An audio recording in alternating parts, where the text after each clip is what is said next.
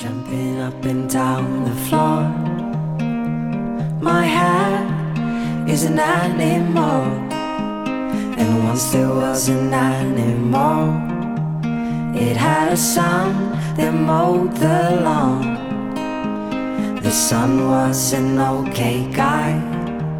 They had a pet dragonfly.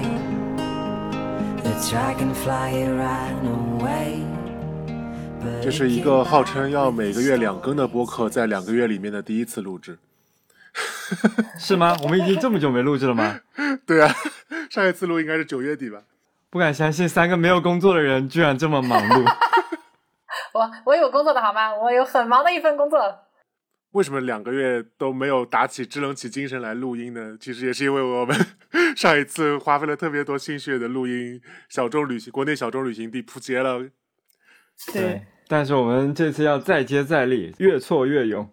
我们讨论了半天，发现扑街的可能原因其实是出在国内那两个字上面，所以 就是大家都觉得是谁要你介绍国内了？对啊，国内老子自己不能去吗？谁要听播客？对，所以说我们现在决定把这个把这个字替换成国外小众旅游地，所以开启我们新的，可能我们三个人可能会聊一下每个人自己去过的相对来说比较小众、不是那么常见的国外的一些地方。那么今天就从我们的冰岛和雷克雅维克开始。那让我们先恭喜 EDG 在冰岛的首都雷克雅未克获得二零二一年英雄联盟的全球总冠军。刚才那个句子里面，就是 EDG 在雷克雅维克获得英雄联盟冠军，我只知道雷克雅维克。但反正最近冰岛挺火的嘛，脱口秀大会那个周奇墨不是也提到冰岛嘛，说微信上住在冰岛的人比冰岛人口就多。真的吗？我还以为微信上都是住在安道尔上的人呢。安道尔上仅次于冰岛吧？我们这三个人里面，其实有一个人和冰岛还是有一点联系和关系的，就是小英嘛。小英特别冷。我是个冰山美人。好了，请人请查理自己出来认领吧。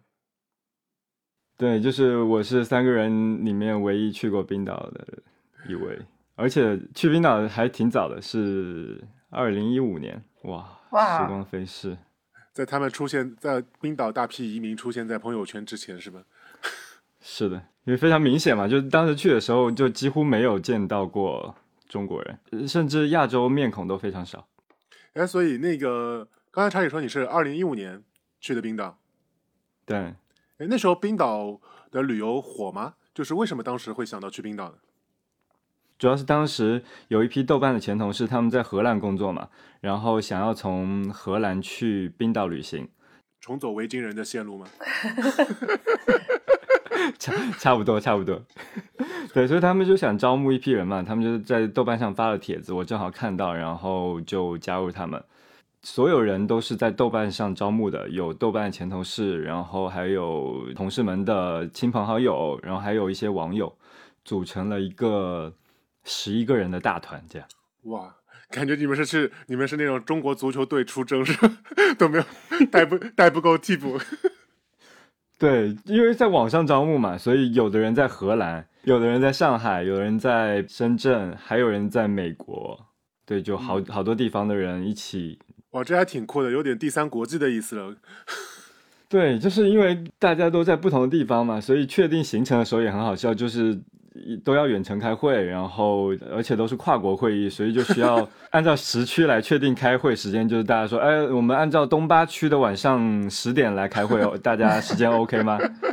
呃，对，很洋气，你看非常 global 的 global 的组团旅行，非常像现在这种跨国公司的交流。而且因为大部分人都是在互联网公司工作，所以当时我们做行程也非常互联网，是用 Trello 做的行程啊。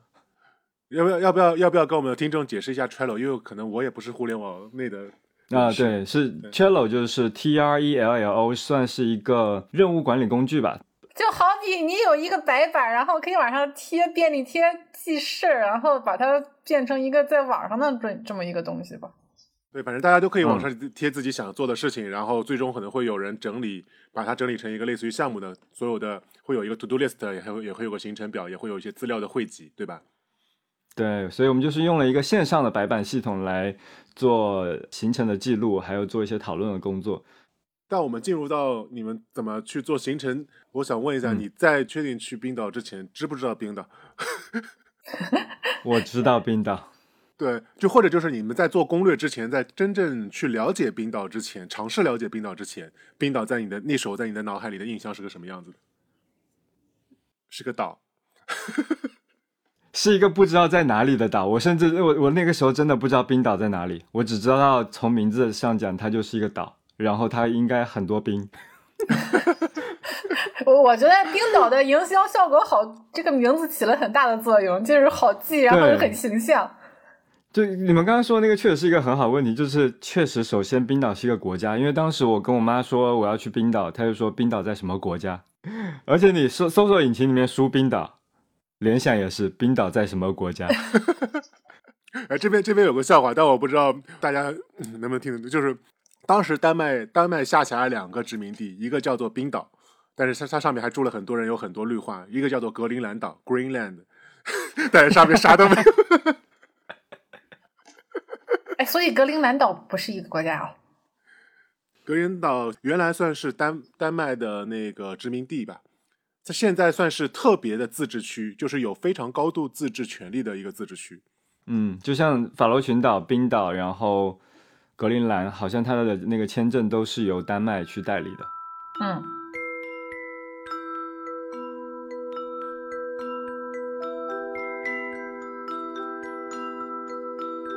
我有点想不起来当时为什么冰岛对我这么的吸引力这么大了。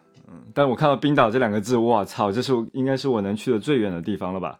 呃，然后我去简单的调研一下冰岛嘛，但确实很漂亮，所以就很容易就做出决定了。哎，那所以说正好就是那就正好说到下一步，那你们看你们之后就会开始做行程攻略，做各种会议嘛。那么在那个之后，你其实应该是会有更加了解到冰岛了，嗯，和你之前的认为它只是一个岛的 初印象相比，在你们准备的过程中，你对冰岛会有些什么样的期待呢？就是我们定了要去冰岛之后，我们都一起看了一部电影，也不是一起吧，就大家都看了一部电影，叫做《白日梦想家》。啊，很适合中年人看的电影。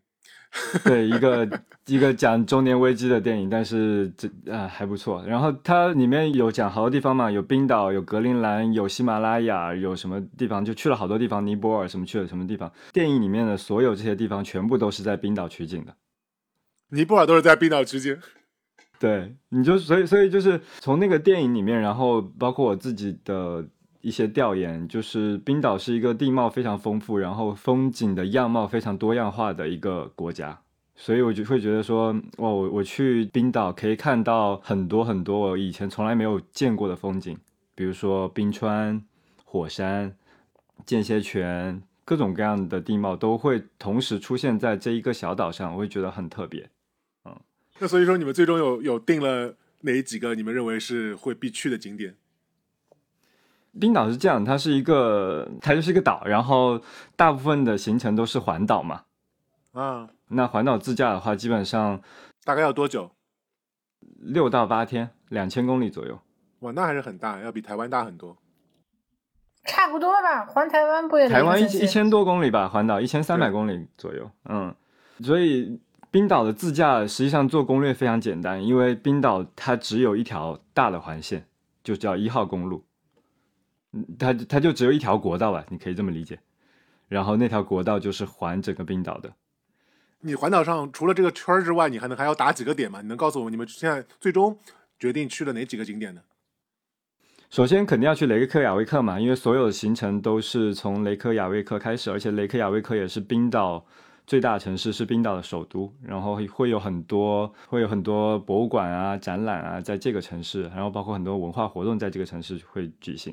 然后接下来是黑沙滩，那黑沙滩呢，我觉得是一个非常科幻的地方，你可以想象嘛，是白色的浪，然后黑色黑色的沙滩。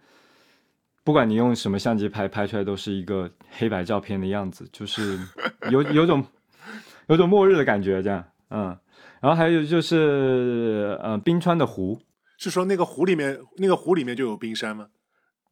是冰川的末端深入到湖里面去，啊，呃，冰川会融化形成的一个湖嘛，有点像堰塞湖。它是一块被那个困住的冰川，困在了内陆对。还还有就是去潜水，潜水这个活动是很呃普通嘛，但是那个地点很特别，就是它是在呃欧洲大陆和美洲大陆之间的一个大裂缝。那是不是就像很多那个出国游一样，你往右边游一下，诶，我到了欧亚大陆；诶，我往左边游一下，我到了美洲大陆。呃，对。最后一个比较期待就是去看鲸鱼了，嗯，因为鲸鱼 whale 对，就去看鲸鱼，这是几个非常想要去体验的事情吧。嗯，当然，当然风景是一定是会要看的，但是这几件事情是比较特别的。嗯，我听着就很期待，就感觉到了世界的尽头才能够 体会到的很多事情。因为我在看冰岛之前看了很多 攻略也好，然后还看了很多在冰岛取景的电影。除了前面说的《白日梦想家》，还有很多科幻电影都是在冰岛取景的，所以看完之后，我就会想去那个取景的地方去看一看，这样。嗯，这个也是算是行程中一个小小的计划，因为有很多科幻电影，像《普罗米修斯》，然后《移动迷宫》《星际穿越》，都是在冰岛取景的。然后包括《零零七》也有好多电影在冰岛取景，所以就是想要去看一看真正的取景地到底是什么样子。看看他们是不是照片。对，但这边插一下，就虽然可能在那个时候还没有这个游戏，但是我们之前有聊到过那个《死亡搁浅》，小岛秀夫的《死亡搁浅》，它也是在冰岛取景的。而那个嗯刚才查理说的那个黑沙滩，可能就是《死亡搁浅》里面那个死亡沙滩，对，就它也会有那种鲸鱼搁浅在它的那个所有的景点里面，所以会特别有意思。嗯对，冰岛的整个风景就是非常的荒无人烟，然后有一点，特别是冬天的时候会有一点末世的那种感觉，所以还是挺适合拍科幻电影的。所以下面我们刚才前面说了这么久，其实我们还是都是只是在前期的准备和幻想阶段。嗯，所以这你当你们当时应该做了非常详细的攻略，大家毕竟嗯。每天还要这么郑重其事的用 Trello 还有跨时区的开会，对，所有的前期准备工作顺利吗？定行程还可以吧，因为定行程大部分行程是我定的，然后我觉得那次的旅伴人都还挺好的，就是如果我不出力，他们就不发表意见。如果对 对，如果如就如果他们呃想想要提意见，就会呃一起投入到这个准备过程中。所以整个就行程的准备，就是会有人负责行程，会有人负责酒店，有些人负责租车，就很快都搞定了。哇，这么顺利吗？整个行程准备都比较顺利，但是还是遇到一些小插曲吧，就是我和东东的签证的问题。因为虽然是呃去冰岛，但是我们是从荷兰入境，而且在荷兰有一段游玩的行程的，所以我们决定就申请荷兰的申根签，所以材料都是递交到荷兰大使馆的。因为东东东东他准备材料嘛，然后材料中有一个是酒店的预订记录，然后啊，对他把这个材料递上去之后呢，嗯，觉得他当时订的酒店不太 OK，所以他取消了一些，然后啊重新订了。那大使馆去 check 你的那个行程的话，有可能就 check 不到那个酒店预订记录了。对，就好死不死，确实荷兰大使馆去 check 了，嗯然后他就觉得说你是不是递交了假材料，是怎么样的，然后我们就因为这个原因被拒签了。尤其她老公还是个福建人，对，高危地区这样。然后那个时候距离我们出发大概只有三个星期了，就有点棘手啊。如果我们两个的签证来不及弄出来的话，可能会影响到整个团队嘛。那作为一个经常被拒拒签的福建人，那我就挺身而出，重新准备一下材料，同时还写了一个非常情真意切的解释信给荷兰大使馆，就是告诉他们为什么我们要从荷兰入境，然后为什么我们要去荷兰旅行。然后我就跟他们说，我是一个非常热爱荷兰的人，呃，非常喜欢那个荷兰的米菲，那个小兔子。好小众啊！哦，可能你那个大使馆 check 的那个官员还去把 Google 了一下米菲是什么。怎么可能？荷兰人不可能有人不知道米菲的。然后还说，就是当时上海世博会的时候，我还专程去了荷兰的世博馆，然后还跟他们说，我们这次旅行是度蜜月，不啦不啦不啦不啦，这些这样。嗯，我也不知道是不是这封情真意切的解释性起了作用，但反正我们两个的签证后来过了，所以说最后你们的签证发放是压线通过嘛？因为三个礼拜时间已经很短了，就就还还来得及这样。有惊无险。嗯，所以就是我们签证通过之后，还特别订了两个蛋糕庆祝，然后上面写 就是一个蛋糕上面写“福建荷兰亲如一家”，然后 然后另外一个蛋糕写主要是针对我的，就是“请勿非法滞留荷兰 就感觉这两个蛋糕都是给你吃的。东东表示他们并没有参与在其中。”。哦，对，那个蛋糕是东东订给我的，寄到公司。呃，对整体的那个行程准备就是这样，没有什么大的幺蛾子，反正但最终大家就是在一个定好的时间都到了荷兰，然后从荷兰一起飞到冰岛去。哇，好不容易，感觉我们前面说了这么半天，终于要开始出发了。对，出发，终于要出发，终于要出发。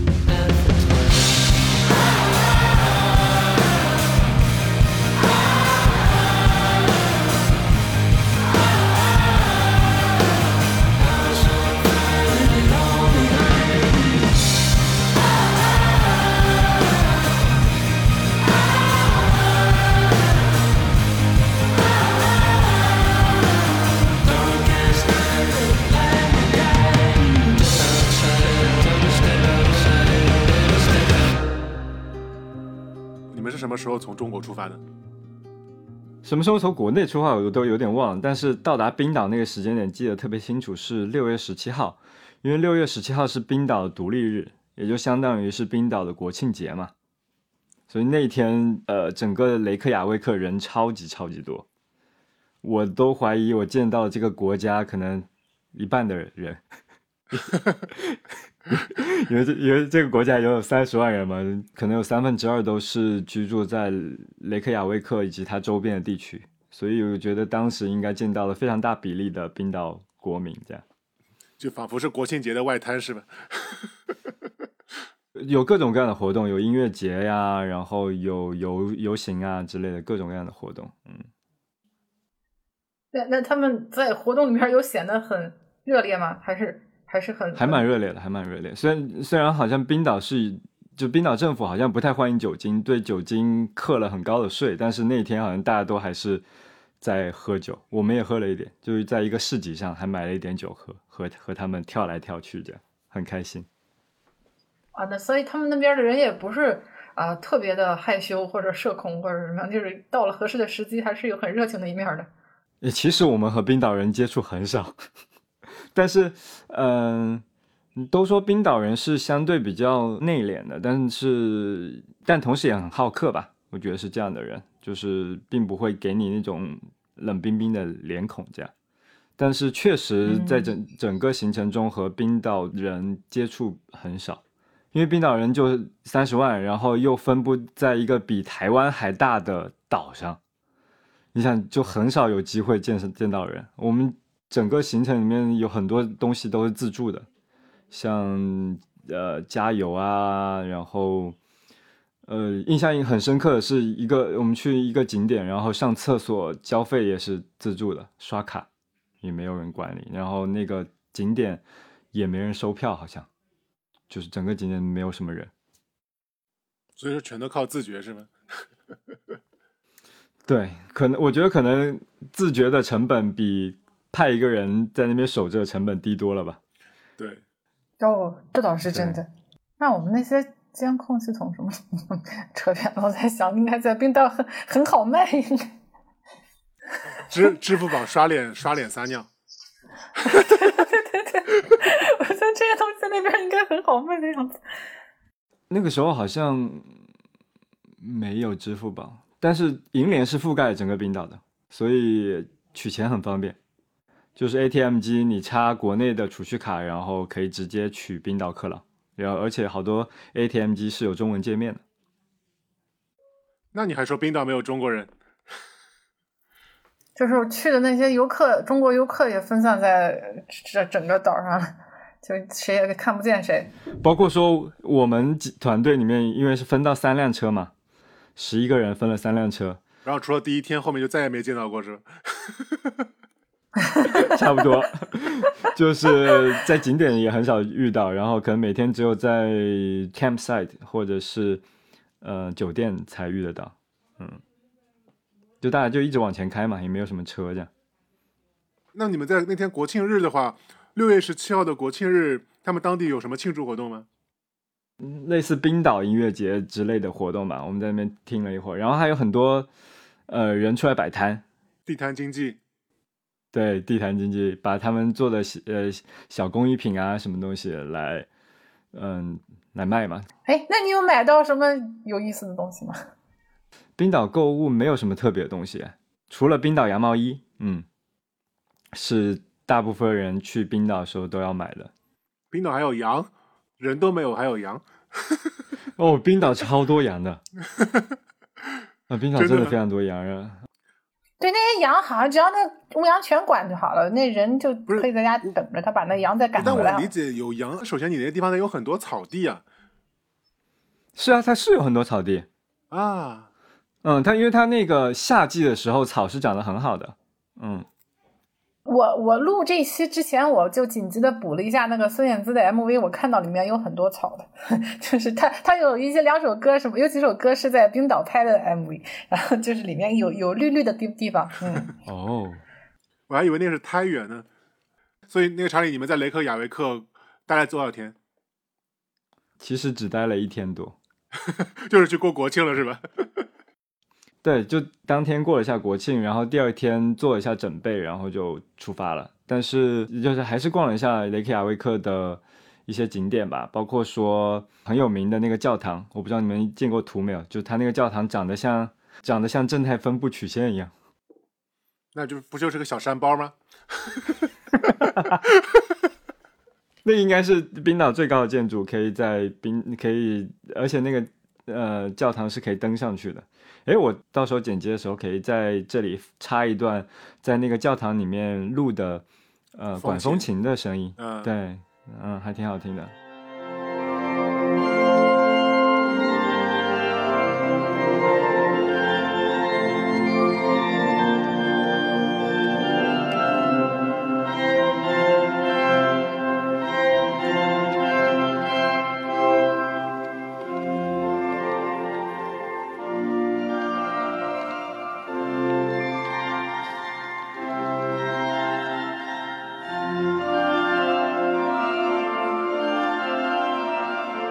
克雅维克特别有意思，因为雷克雅维克的名字在维京语里面就叫做冒烟的港湾。哎，对，为什么是冒烟呢是？因为他们当时好像说，他们当时维京人在探索的时候，发现这个岸上远远的看到岸上有很多的烟冒起来，他们所以他们以为这边是有人居住，然后就上岸了。然后上岸了以后才发现，其实不是盐，而是因为这边有很多温泉和间歇泉、嗯我以为是火山冒烟呢。冒烟的港湾。那你这个人这个城市放在火山上面，也有点 蒸汽海鲜。哎，好像是不是整个冰岛就是一个火山啊？火山岛吧，它不叫火山。呃，对啊，所以才会有很多地热的东西嘛。嗯，对。就刚刚小英说，呃，维京人登陆嘛，所以在呃雷克雅未的海边还有一个很著名的雕塑，叫做 Sun Voyager，就是太阳航海者，是一个呃维京海盗船的骨架的雕塑，也是应该是纪念刚才说的那段历史吧，就是维京人登陆到冰岛，然后成为冰岛人这样一段历史。嗯。对那所以就是选在国庆日去这个时间点，是你做攻略就是特意选的是吧？端午和冰岛的独立日通常是会重合一段时间的，所以 我们正好是端 选择端午出行。啊，所以应该呃，如果想看到这个热闹的庆祝的场景，就应该选端午假期去冰岛。去冰岛主要有两个时间吧，一个是夏天，一个是冬天。是不是它？是不是因为冰岛只有这两个季节？对 对，呃对，然后冬天和夏天会有不同的风景。夏天呢就会有极昼，然后呃气候也很温暖，然后前面也说了会有草，然后会有绿色。冬天的话就可以看到极光，然后还有极昼，夏天的冰岛和冬天的冰岛应该是两个完全不一样的风景，所以我会觉得说冰岛是值得去两次的。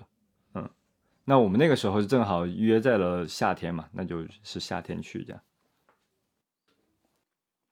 哎，那我刚才看了一下，你们刚才去的那个大教堂叫做哈尔格林姆斯大教堂。我不知道，我一直叫他雷克雅维克大教堂。对，那那就除了刚才所说的这个哈尔哈尔格林姆斯大教堂之外，你们还在雷克雅维克逛了哪些地方呢？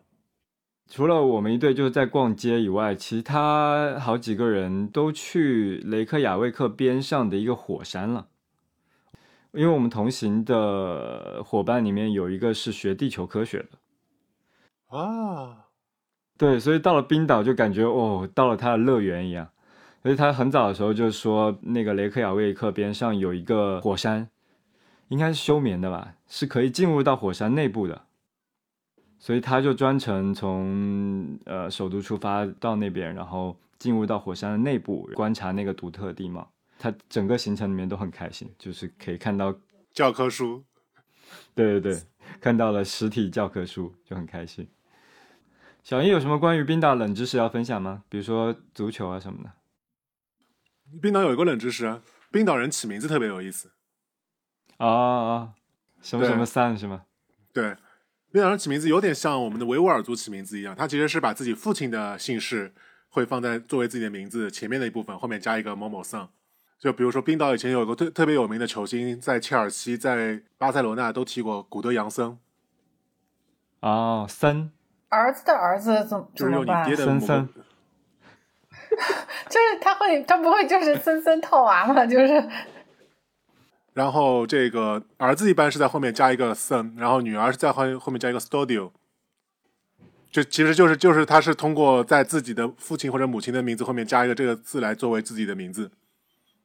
我觉得应该是他们人实在太少了，所以不太会出现重名的情况。不，但但这会会造成一个什么样的结果呢？就是因为你会发现，即使你们是一个家族的人，但是你们的名字其实都不一样。哦，你说姓氏是这样，啊，就是姓氏会变，就跟就跟我们的对啊，哦对那还挺有意思的。那所以冰岛会出现个什么问题呢？就是你在酒吧里面遇到一个女孩子，你问了她的姓名，发现她和你不是一个姓氏的，但很可能你们是亲戚。哦，对，我想起一个事情，就是冰，因为冰岛人太少了，是吧？所以 所以有一个专门的 app 来查他们是不是近亲。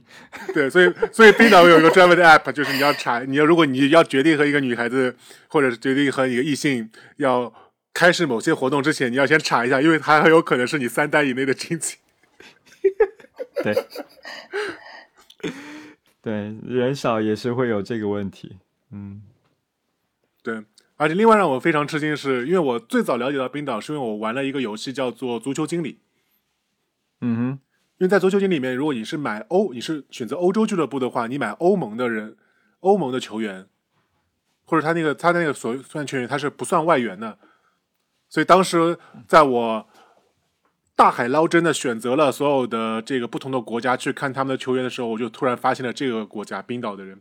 就冰岛这个国家，我一个一个我都没有听说过国家，竟然还有职业的足球联赛，你能想象吗？就是一个三十万国家的人口，竟然还有一个职业足球联赛，有将近有将近十几支球队。还可以搞不好可以毫不费力的踢赢中国。是他确实可以毫不费力的踢赢中国，因为因为有一年我记得欧洲杯冰岛是进入了四分之一决赛吧，还赢了荷兰和英格兰呢。嗯，然后那些那些国家队的球员好像有好多都不是职业的，平常可能还是牙医啥的。对对对，就他们大多都都是兼都是那个兼职的，有自己正式的工作。对，但是我看前段时间冰岛的那个世界足联排名好像在二三十位的样子，所以肯定是能够踢赢中国的一个嗯三十多万的国家。所以当时我对冰岛特别有感情，就是因为冰岛那边的球员又便宜，然后能力还不错，而且还不算外援，所以我买了好多冰岛的球员。哎，但但冰岛其实不算是欧盟的呀。嗯，那他可能就是有另外的，可能有另外的某个嗯圈儿吧。因为欧盟的话，它主要是经济共同体嘛，像北边的那些北欧那几个国家也不是欧盟的。对，就是挪威和瑞士，挪威也不是是，对，都不属于欧盟，但是它属于申根区，所以呃，申根签证还是可以进入冰岛的。所所以这是我对冰岛最初的印象。嗯，然后他们那边所有的名字都特别奇怪，Good Johnson，然后 Swiss Johnson，就各种 son，，然后后来才发现，哦，原来人家名字就是这么起的。嗯好吧，那我们就后来就雷克雅未克就快速的逛了一逛，然后我们就急匆匆的准备启程了，从雷克雅未克出发，然后逆时针的开。那么所以说，看来接下来我们马上要进入到非常精彩的景点的和游玩的过程中去了，是吧？我我突然不知道如何描述这个景点。你就说第一站是什么就好了呀。那你就你现在看到第一个让你觉得非常震惊的、大开眼界的、觉得不虚此行的景点是什么？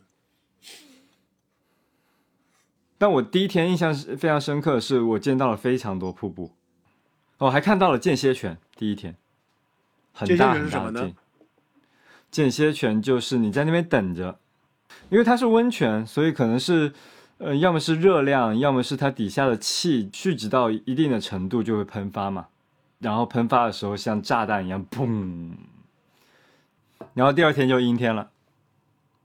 不过第二天还好，就是第二天正好是去黑沙滩，阴云密布，然后白色海浪唰唰。这里我又可以放一下那个海浪去冲击黑沙滩的那个熔岩颗粒的那个声音，很大声，很大声。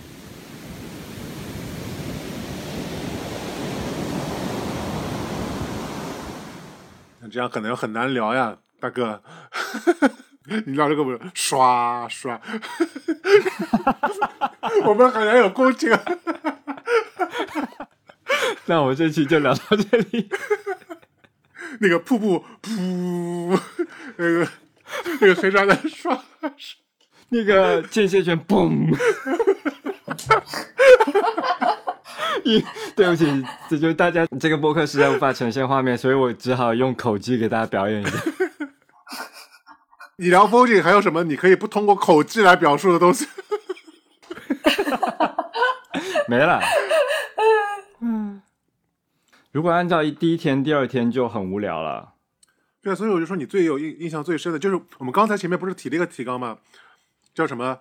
黑沙滩，对啊冰泉湖，对啊看鲸鱼，啊，OK，我我挑几个我印象比较深刻的讲一讲吧，对吧？对对对，一个是那个冰湖，就是因为因为冰川会移动嘛，你们知道对吧？冰川随着那个气温的变化，它们会融化，然后向前移动，然后接近海拔是零的地方，它就整个冰川就升到了海里，然后它会融化，形成了一个堰塞湖。肯定是坐船嘛，然后那个船是一个水陆两用船，然后我们就坐船上去，然后绕着整个湖走一圈，离那些融化的冰川很近很近。我觉得很有意思的一点是，整个行程行程快要结束的时候，那个导游从湖里面捞出了一块冰块，给每个人分了一杯，然后往里面放了一块冰块，然后倒酒，我们就喝。喝完之后，那个导游告诉我们说，这个冰块是上千年以前的冰块，所以我们现在在饮用的是上千年以前的。千年老兵。被你这样说，一点诗意都没有了。嗯，对，然后但是我当时有想，就是就是上千年甚至几万年的那种冰川里面，可能会冻住一些远古的细菌。我就想说，哦，会不会有一些很厉害的病毒释放出来啊什么，然后演一个科幻电影一样的剧情这样。你们，所以你们就变成 iceberg man。不是就蜘蛛咬了就变成蜘蛛人嘛？你们被冰川搞了，你们就是冰川人，冰川侠。千年老兵嘛，还是叫我。你这个老兵在做酒吧的人看来，那是很稀有的、很昂贵的。我和微微软小兵是 CP 来的。对，你们以前有没有看过一个芝华士的广告？嗯哼，芝华士特别经典的就是三个男人在那个冰川上，应该是钓鱼吧，嗯，然后同时就拿那个冰川上的冰，然后喝兑兑 whisky 喝。啊，对我们当时就是那样了，所以那个印象是很深刻的。嗯，啊，对，你们喝的什么酒？是 whisky 吗？肯定是烈酒，但具体我忘了。那你看这样就对酒鬼有很大的吸引力了。这个这个体验就是，那个体验就是用用千上千年的冰喝酒，我觉得还是挺酷的。嗯对啊，刨冰爱好者表示他们也可以。喜喜茶嘛，是吧？喜茶。千年芒果绵绵冰，好，我感觉要是要是你你背一个小的刨冰去，然后刨一个冰，然后背景是什么冰川湖，然后这个在小红书上会被刷爆 对，装逼装逼犯。第二个印象比较深刻的是，有一天我我们要去的地方是在一个峡湾的，就是峡湾它是一个很像像是一个很长的舌头，然后伸向伸到海里去的那种地方，所以是要往山下走。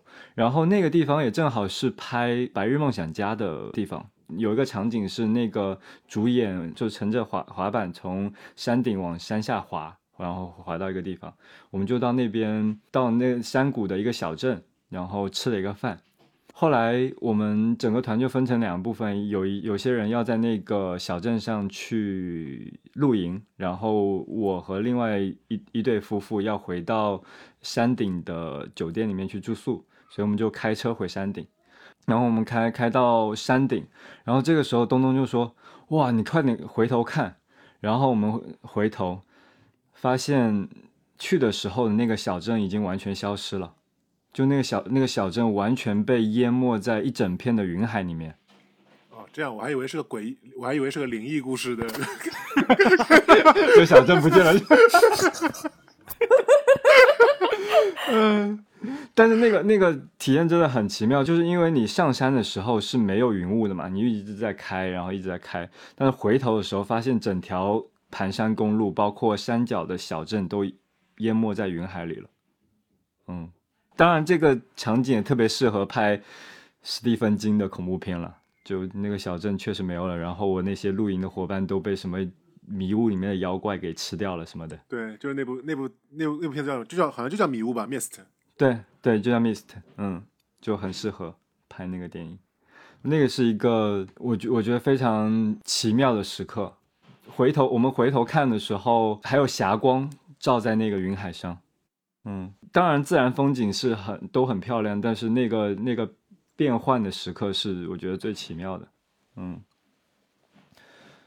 还有我们去看金鱼了，前面也说我们要去看金鱼，然后除了看金鱼，还要去看一种鸟，叫做就那个那个发音应该叫 puffin 吧，很可爱很可爱，长得胖胖胖乎乎的，然后嘴巴有颜色，就是它那个喙是彩色的。因为防止听众可能不太能够了解 puffin 长什么样子，大家可以把它理解成就是特别像一只能够飞的企鹅。会飞的企鹅加鹦鹉，对对对，啊，冰岛的国鸟叫什么海海鹰啊？对对对，海嘴鹰就是就就是这个，就出海之后能够有一个小岛是专门那个鸟迁徙的，所以在那个岛附近可以看到很多很多这种鸟，你就可以看到那个嗯那个那个鸟像一个小胖子一样，你小胖子在空中很用力的飞，因为它那个翅膀很小，就像一个圆球。呃，不好意思，我又表演口技了。你这可以理解。对，就是就是那样，然后还还看到金鱼，可惜没有拍下来，就是等了很久很久，因为出海嘛，虽然是夏天，但是在海上还是很冷很冷，就是每个人都发了羽绒衣，然后在海上找了很久很久，然后终于有一刻，然后看到那个金鱼的鳍浮出水面，然后过了一会儿，又一只金鱼跳出海面，然后翻了一个身，再落下去，把激起一个很大很大的浪花。我那个时候那个时刻也非常激动人心，因为因为我们当时因为不是每一个去看金鱼的人都能够看到金鱼的，嗯，哦就是有可能你就是运气不太好或者怎么样，但是我们就看到那个金鱼跃出海面那个样子，很幸运嘛。然后回程的时候，因为很冷嘛，然后又要喝酒，就是那个导游又给我们喝酒，然后那个酒应该是掺了咖啡，然后还有红朗姆酒吧，朗姆，然后还给我们吃了饼干，就让我们暖暖身子。那个酒应该是我洋酒里面，我觉得是我有史以来喝过最烈的一一次。我喝喝完之后又晕船，又那个整个人都快要不行了。那个就是也是很很奇妙的体验。还有那个海鹰，刚才没说完 那个鸟他们 冰岛人可以吃哎，就是我看见 就这原原来 Q 总你要 Q 我就是要说给这个鸟可以吃吗？我知道的是说那个呃 puffin 鸟是因为很可爱，然后数量也越来越少，所以他们每一年呃冰岛的小学生都会去迁徙或者是繁殖的地方去找那些和妈妈失散的那些小鸟，把他们救回原来的窝去。对，那些那些小朋友嗯每年都要去做这种事情，就感觉很可爱。这还蛮可爱的。然后，嗯、看完鲸鱼之后，我们到了北部的一个城市，叫阿克雷里。我们到那边去做休整嘛。然后那天，因为我们正好是七月十七号出发，然后到了、呃到了阿克雷里的时候是六月二十二号，所以那一天正好是呃冰岛白昼最长的一天。夏至，对，然后那天有个很特别的体验，因为嗯我们六月二十二号也也是也是开车开到非常晚，可能是就晚上十点，我们就看着那个太阳沿着地平线一直在移动，它也没有落下去，也没有升起来。但是后来，呃，同行的小伙伴告诉我，那个实际上是一个午夜的日落，因为它因为它因为它是一个极昼嘛，所以它没有完全落下去，然后它就升起来了。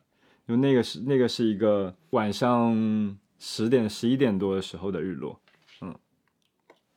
嗯，就六月二十二号的时候，我们到阿克雷里，然后因为好久没有吃中餐了，就是我们就在那个猪的民宿里面做了一顿火锅，湖南去的小伙伴他还带了火锅底料，哦，真的太开心了，吃了一顿火锅老子。吃火锅儿，你吃火锅底料。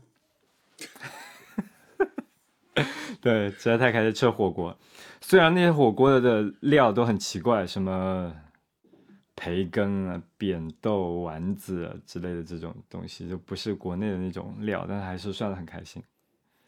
你们就不能在路边抓一只羊吗？啥都有了，可惜了，没有羊。然后这整个吃完之后，整个房间都不行了，开窗散了一个晚上，非常害怕那个旅馆的老对，板，害怕害害怕房东投诉我们。那个应该是在冰岛吃过最好的吃的东西。那那本地人本来要吃什么呀？除了他们那个鸟以外，呃鱼、羊哦肉，对，羊肉、羊羊肉和鱼这些应该是主食，还有龙虾什么海鲜。我们吃了一餐好的就是龙虾吧，唉 但是也没有什么特别的。我觉得除了那顿火锅，吃的最好吃的是雷克雅未克的越南河粉，好了，因为我吃了两次，是是越南人开的吗？不知道，但反正我是吃到了亚洲的味道。对，是因为冰岛的冰岛它本地的美食其实还是以黑料理闻名的嘛。其实也想想也挺正常，以前以前以前那个地方鸟不拉屎，啥都没有。对，好像还要吃什么腐烂腐烂的鲨鱼肉什么的，就很不，奇怪。就是以前冰岛是有几个非常有名的所谓的黑暗料理，一个是发酵的发酵的鲨鱼肉，啊，因为鲨鱼肉本身是有有毒的，你不能直接吃，它你必须得让发酵，用那个里面的酵母把里面的毒素给分解掉。嗯，对，对，然后另外的话，冰岛还那边的人羊很多嘛，所以他们那边还有一个非常有名的美食，就是那个卤羊头，就一整个羊头，一整个羊头配着配着芝士和面包给你做早饭。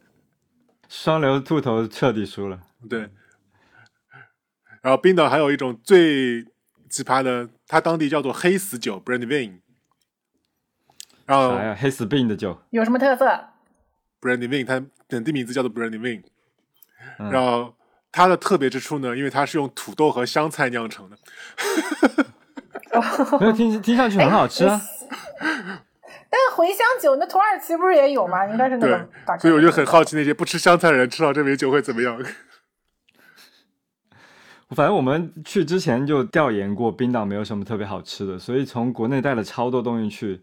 有个这有个朋友几乎带了国内所有类型的豆腐干去，天呐，那你们这个带了辣条、红油笋尖，各种重口味的东西。我甚至还有还带了粽子叶去给荷兰的朋友去包粽子，正好端午节附近嘛，就是还还从国内带了粽子，哇塞，太还从国内带了粽子叶过去。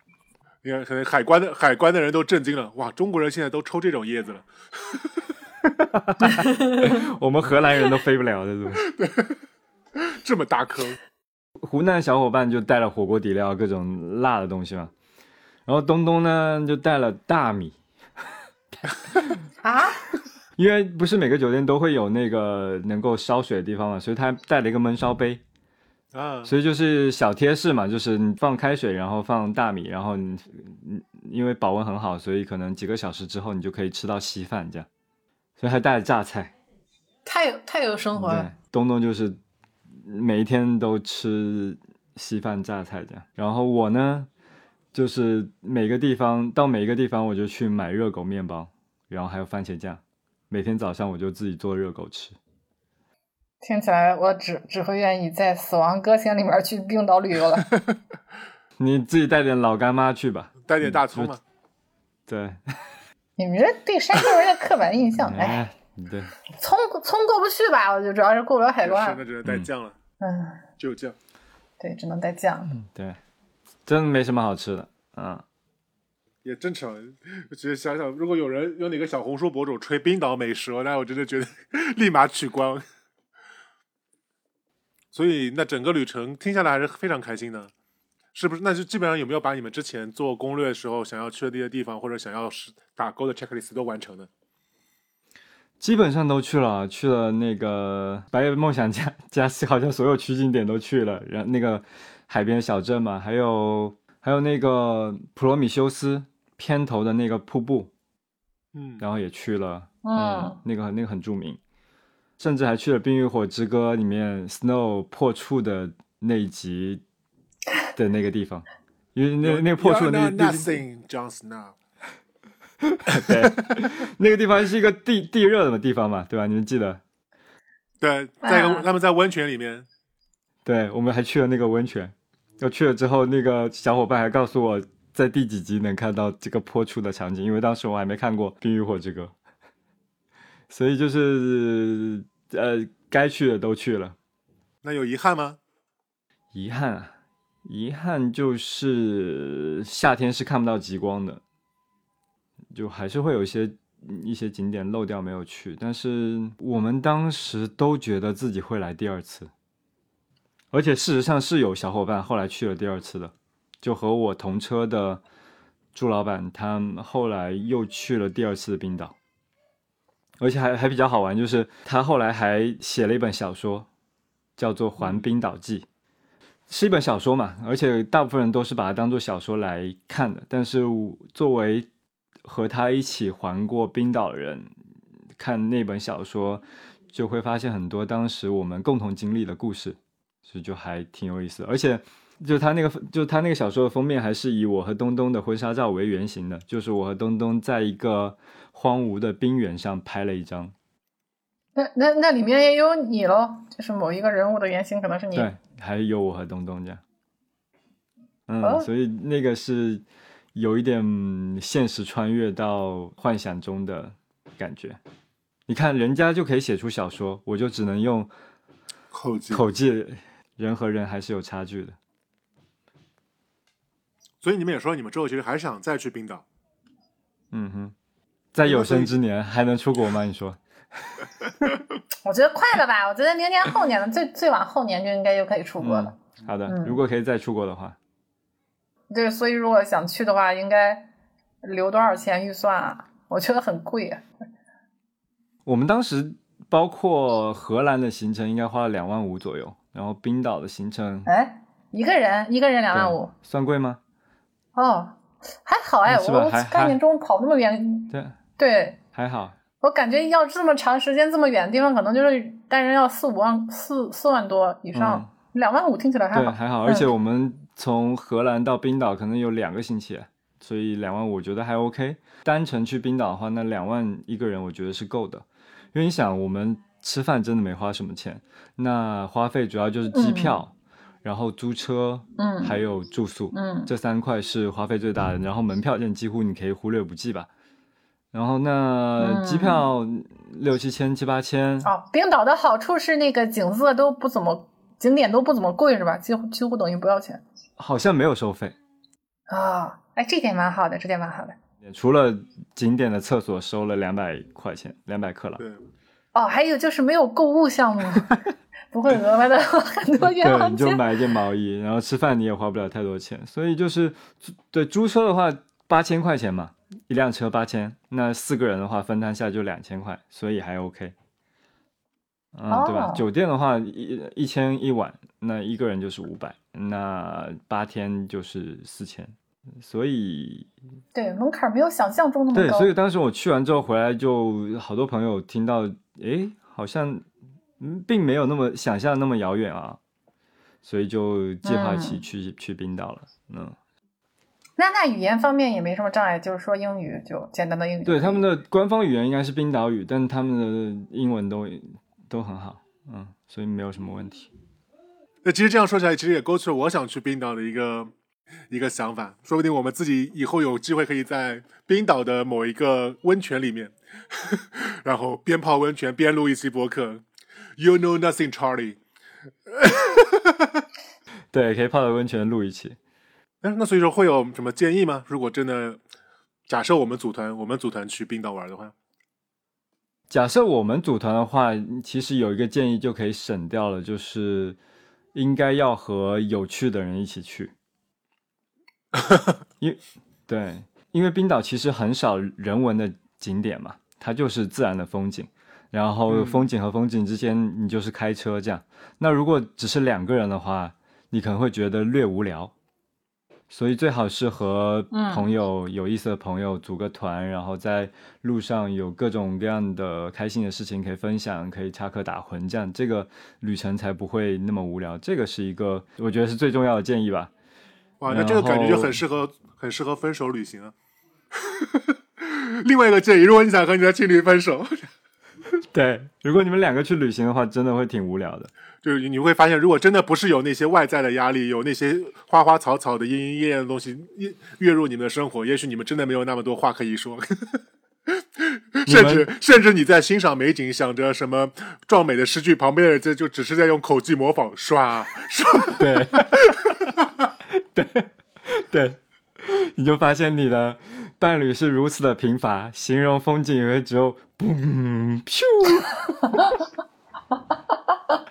对，所以一定要和有意思的朋友去。然后其他的话，嗯，那就看你想去的季节。如果你要去看极光的话，那只能选择冬天。那如果想要是一个比较温暖明亮的季节，然后白天非常非常长的话，那你就选择夏天去。这是季节上的建议。就如果这期节目也勾起了大家对想去冰岛的一些兴趣，但还没有办法去决定的话，我可以推荐大家先去下载一个游戏，就叫做《死亡搁浅》。你可以在里面徒步的走两步，你可能大致就能知道，大致就能知道在冰岛旅游开车是什么样的感受了，甚至还可以配上 BGM。对我也我也非常推荐大家去听那个《白日梦想家》的 OST。我在冰岛整个行程里面都听他的，听他们的 OST。嗯，也也推荐大家去看一部叫做《听风的歌》吧，黑马是讲冰岛的、呃后摇乐队的，然后风景也很美，歌也很好听。嗯，嗯，好，这么听下来，本来是觉得冰岛离我们非常的遥远，但感觉似乎现在听下来又有某些丝丝绕绕的牵连，可能可以吸引着我们去到那边，也许可以真呃亲身的去体验一下刚才查理没有办法用 言语描述出来的美景，眼见为实。对，对，希望希望大家真的能有机会踏上那片土地。嗯很期待，很期待。如果希望疫情过风了以后，我我觉得我会安排一次夏天的旅程。我也希望嗯疫情尽快过去吧，大家能够重新去旅行。好的，那今天的节目就到这里，好，那我们我们下期再见，拜拜，拜拜。再见，拜拜。There's a rhythm and rush these days where the lines don't move and the colors don't fade. Leaves you empty with nothing but dreams. In a world gone shallow, in a world gone mean. Sometimes there's things a man cannot know. The gears won't turn and the leaves won't grow. There's no place to run and no gasoline. Engine won't turn and the train won't leave. Engines won't turn and the train won't leave. I will stay